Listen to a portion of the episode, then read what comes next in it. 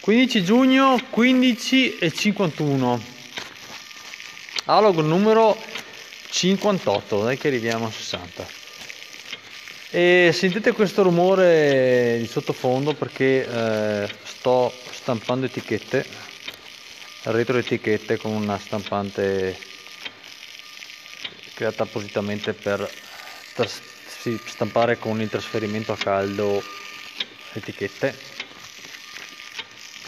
e quindi c'è sto, sto rumore qua e siccome sì devo stare a guardarla e far sulla bobina mentre stampa approfitto per registrare l'alog. Allora ieri sera siamo andati a Vivione a mangiare il kebab da un amico. Quindi prima uscita eh, post quarantena in un locale per mangiare Direi che è andata bene anche perché insomma, eh, male ci siamo abituati a girare con mascherina, a non salutarci con la stessa di mano eccetera, quindi non è che il fatto di, di non fare la passeggiata ma andare a mangiare da qualche parte abbia cambiato chissà che le, le, le abitudini, no? E poi comunque avevo organizzato bene perché perché eh, ha ridotto il numero di tavoli all'esterno e ha messo eh, sullo schienale eh, delle panche tra una panca e l'altra una barriera di plexiglass quindi era, si, si, si stava comodi si stava, si stava bene. E tra l'altro c'era anche abbastanza gente. Nonostante sì il, eh, la batosta che si sono prese le, le località marittime perché la stagione di fatto è partita adesso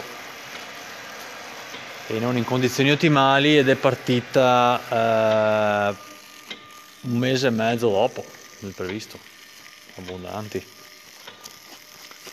Comunque c'era, c'era abbastanza gente. Eh, quando mangi sei tranquillo sai che quando ti alzi vai in cassa giri un attimo ti metti la mascherina e, e via insomma poi ci siamo fatti una passeggiata in riva al mare. Ho notato come si prevedevo che gli ombrelloni sono stati piantati più distanti. Però la cosa strana è che la distanza sulla fila è pressoché invariata. Invece tra una fila e l'altra è raddoppiata circa. Non capisco il motivo di, di, di questa scelta qua. Mm, boh. Non capisco perché non abbiano tenuto più vicine le file e più distanti gli ombrelloni sulla fila. Ehm, boh, non, non, non so, non, non, ci arrivo a capirlo. E il, um, c'è stata anche occasione per riappacificarmi un attimo con mia moglie e allentare la tensione. E oggi la bimba l'ha tenuta mia mamma e sì, la, la settimana è partita, è partita bene. Io è da un po' che sto leggendo Murakami che, eh, perché sto approfittando delle uscite settimanali del Corriere della Sera di tutta la bibliografia di, di Murakami. E avevo già letto 1Q84 che mi era piaciuto un casino e era da un pezzo che volevo continuare con altre sue opere quindi niente sono contentissimo che il Corriere sta facendo uscire i suoi romanzi ho preso eh, eh, cosa come si chiama ehm, il, eh, il, beh, a parte quello che sto leggendo che è eh, Kafka sulla spiaggia ne ho presi altri due di, non, di, cui non ricordo bene il titolo, non vorrei dire stupidate. Comunque mh, altre due opere importanti sue, sempre romanzi. E mi sta piacendo un casino anche Kafka sulla spiaggia. Allora, lui ha questo stile che poi non è, c'è, c'è questa cosa che lo, che lo, caratterizza, che non, non, è sempre presente in tutti i romanzi, ma almeno eh, c'è sia in 1Q84 che di più in, eh, in quello che sto leggendo ora, Kafka sulla spiaggia, che, che viene definita da, dagli esperti, è stata definita realismo magico. Cioè lui praticamente racconta, ah, cioè, racconta normalmente dei fatti che potrebbero essere realistici, che possono essere di, di vario tipo, cioè di vario genere, insomma dal, dal, thriller al drammatico, a, seconda del romanzo che fa, e, e ci infila dentro degli elementi fantastici, magici, soprannaturali, esoterici, cioè cose non, non, non, realistiche, insomma, da lì poi il termine credo realismo magico. E sta cosa è fighissima perché non è un fantasy, no? cioè non è una cosa che palesemente è ambientata in un mondo che non esiste, con fatti che non esistono e persone che non esistono. Ma eh, abbastanza improvvisamente, anche a volte, lui nel, nel flusso narrativo ci infila cose che, che, che di realistico hanno poco, cioè tipo, non so, una persona che parla con i gatti o una che vede cose che non esistono o anche ci, ci, cioè, ci infila dentro elementi soprannaturali. Solo che, che, ripeto, sono molto ben amalgamati con il resto. Si crea un continuum tra realismo e parte non, non, non realistica.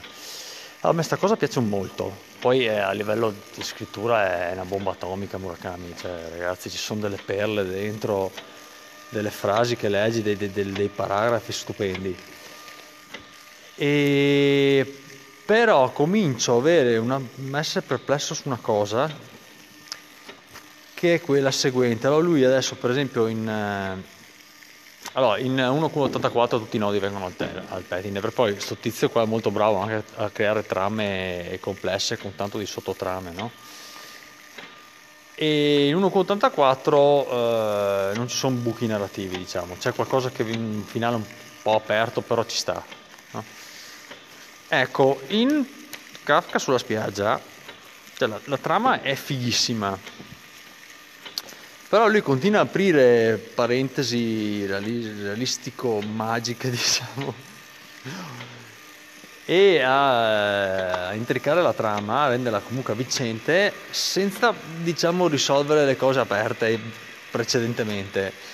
E ho il sospetto che non riesca a, a chiudere il cerchio su, su tutto Adesso sono curioso proprio di vedere come, dove va a parare il tutto perché mi dispiacerebbe, insomma, perché il livello, è, cioè il livello qualitativo dell'opera è, è, altissimo. Non vorrei che... Eh, non vorrei che sì, rimanessero delle cose in, in sospeso, cioè cose cioè, che poi sono quelle che, che, vuoi vedere come vanno a finire, no? Cioè, se, le, se, le, lascia lì piantate io, io mi incavolo. Cioè. O, o, o, ripeto, o, o, lascia troppe cose aperte da libera interpretazione. E vedremo. Il romanzo parla di... parla di un, uh, di un ragazzo che scappa di casa, di un quindicenne, e anche lì non si capisce fino ad un certo punto il motivo della, della fuga. Si capisce poi che c'è una profezia alla quale vuole sfuggire e, ehm, arrivare in un posto dove conoscere altre persone strane, finire a, a lavorare per una biblioteca sostanzialmente.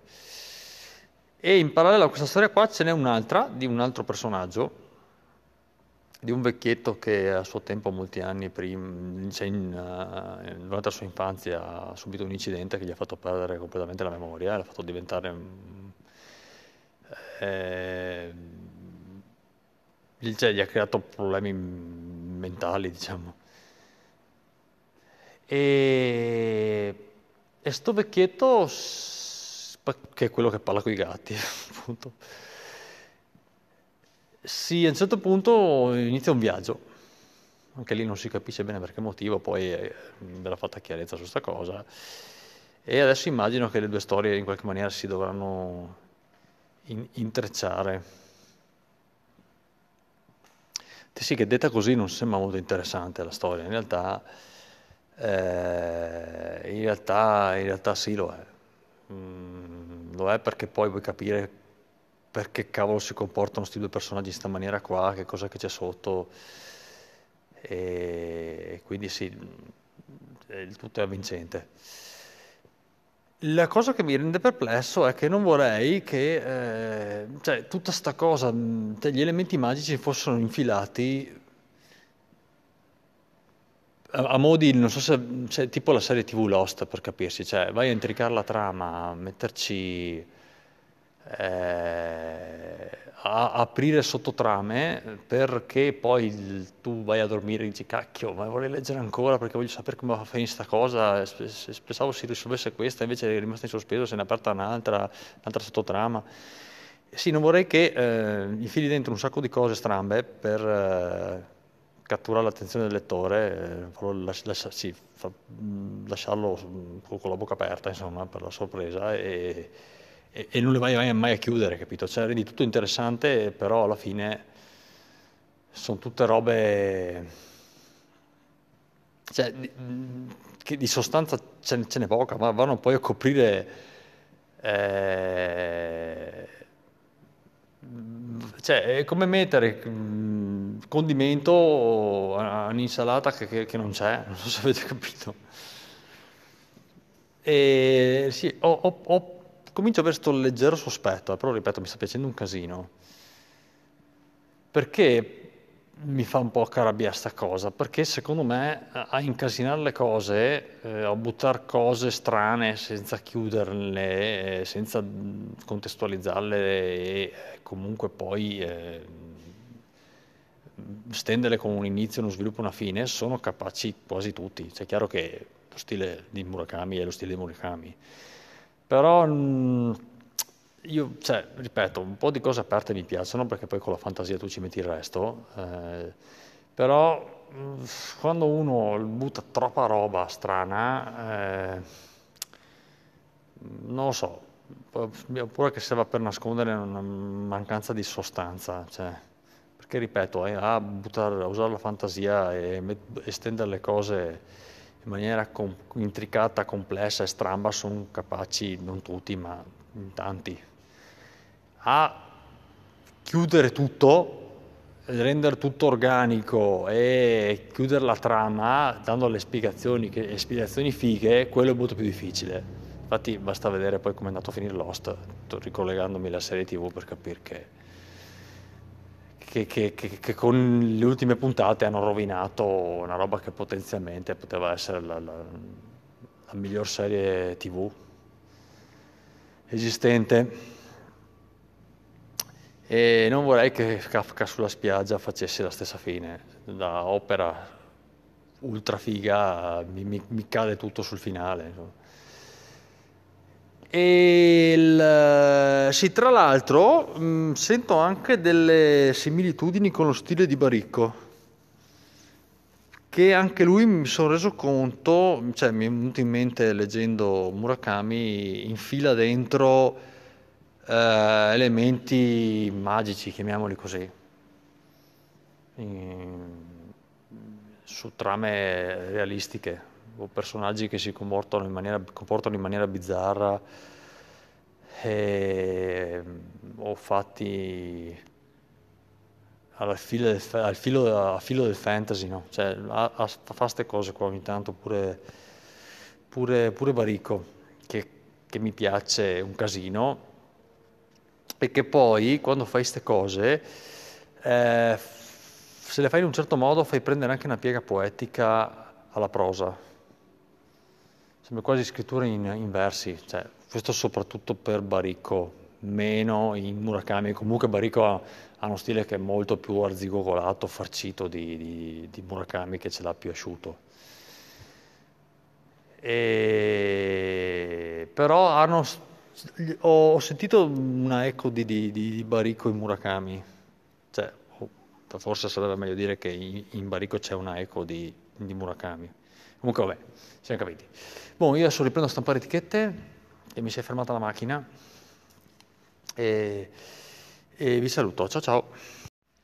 E scusate un piccolo inciso, quando ho parlato di elementi magici in Murakami ho fatto l'esempio del, del tipo che parla con i gatti, Eh, mm, la cosa magica non è il tipo che parla con i gatti, perché anch'io parlo con i gatti, è, è, è il fatto che nel libro eh, i gatti parlano con lui, cioè c'è un dialogo tra, tra, tra i gatti e, e, e sto, sto, tizio anziano, ok? Eh, que, quello è eh, surreale, eh, è proprio mm, nel realismo magico di Murakami che ci sono parecchi elementi surreali tipo questo.